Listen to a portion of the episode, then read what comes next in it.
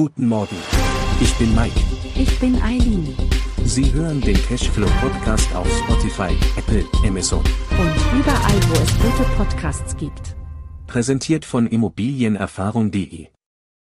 Willkommen zu unserem Podcast über die optimale Wohnfläche bei Immobilien.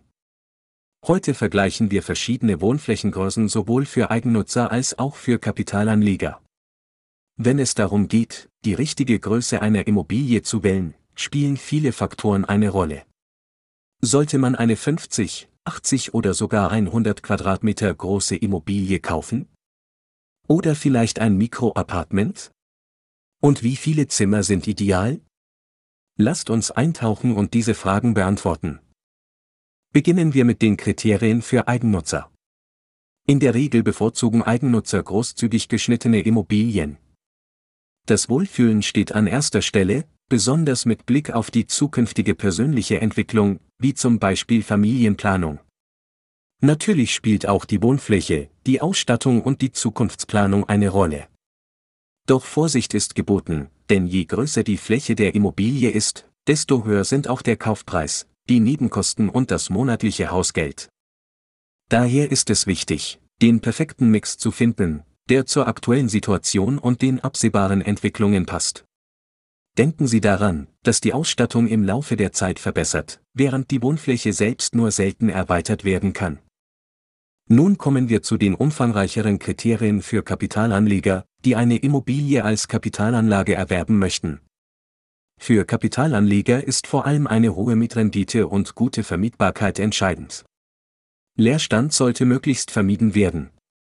Die optimale Wohnfläche spielt dabei eine wichtige Rolle.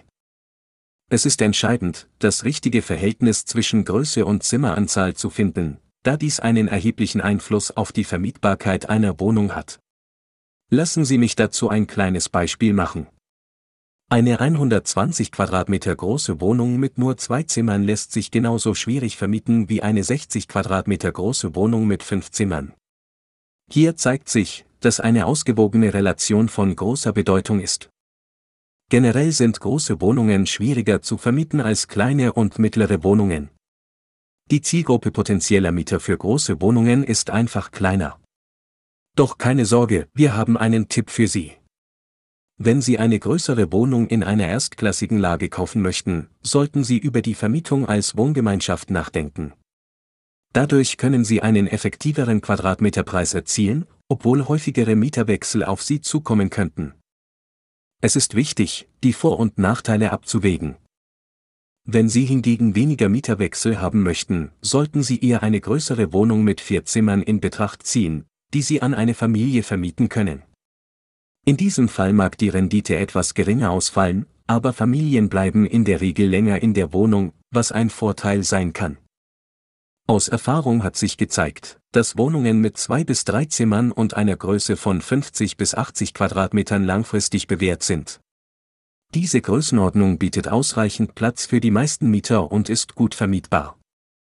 Ein interessanter Aspekt sind auch Einzimmer-Apartments in erstklassigen Lagen. In A- und B-Lagen sind Apartments mit einer Größe von 20 bis 40 Quadratmetern besonders gefragt. Die demografische Entwicklung zeigt, dass immer mehr Menschen allein leben. Mit einer geringeren Wohnfläche können sie einen höheren Mietpreis pro Quadratmeter erzielen.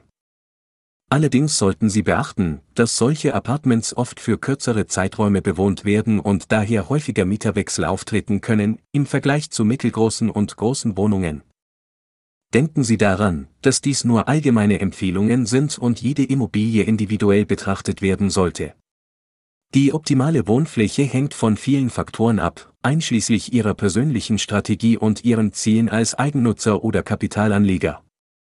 Das war unsere Folge zur optimalen Wohnfläche bei Immobilien. In der nächsten Episode betrachten wir die Erbpacht, seien Sie gespannt.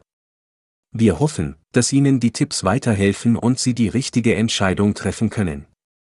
Wenn Sie noch mehr über Immobilien lernen möchten, besuchen Sie unsere Website immobilienerfahrung.de. Vielen Dank fürs Zuhören und bis zum nächsten Mal.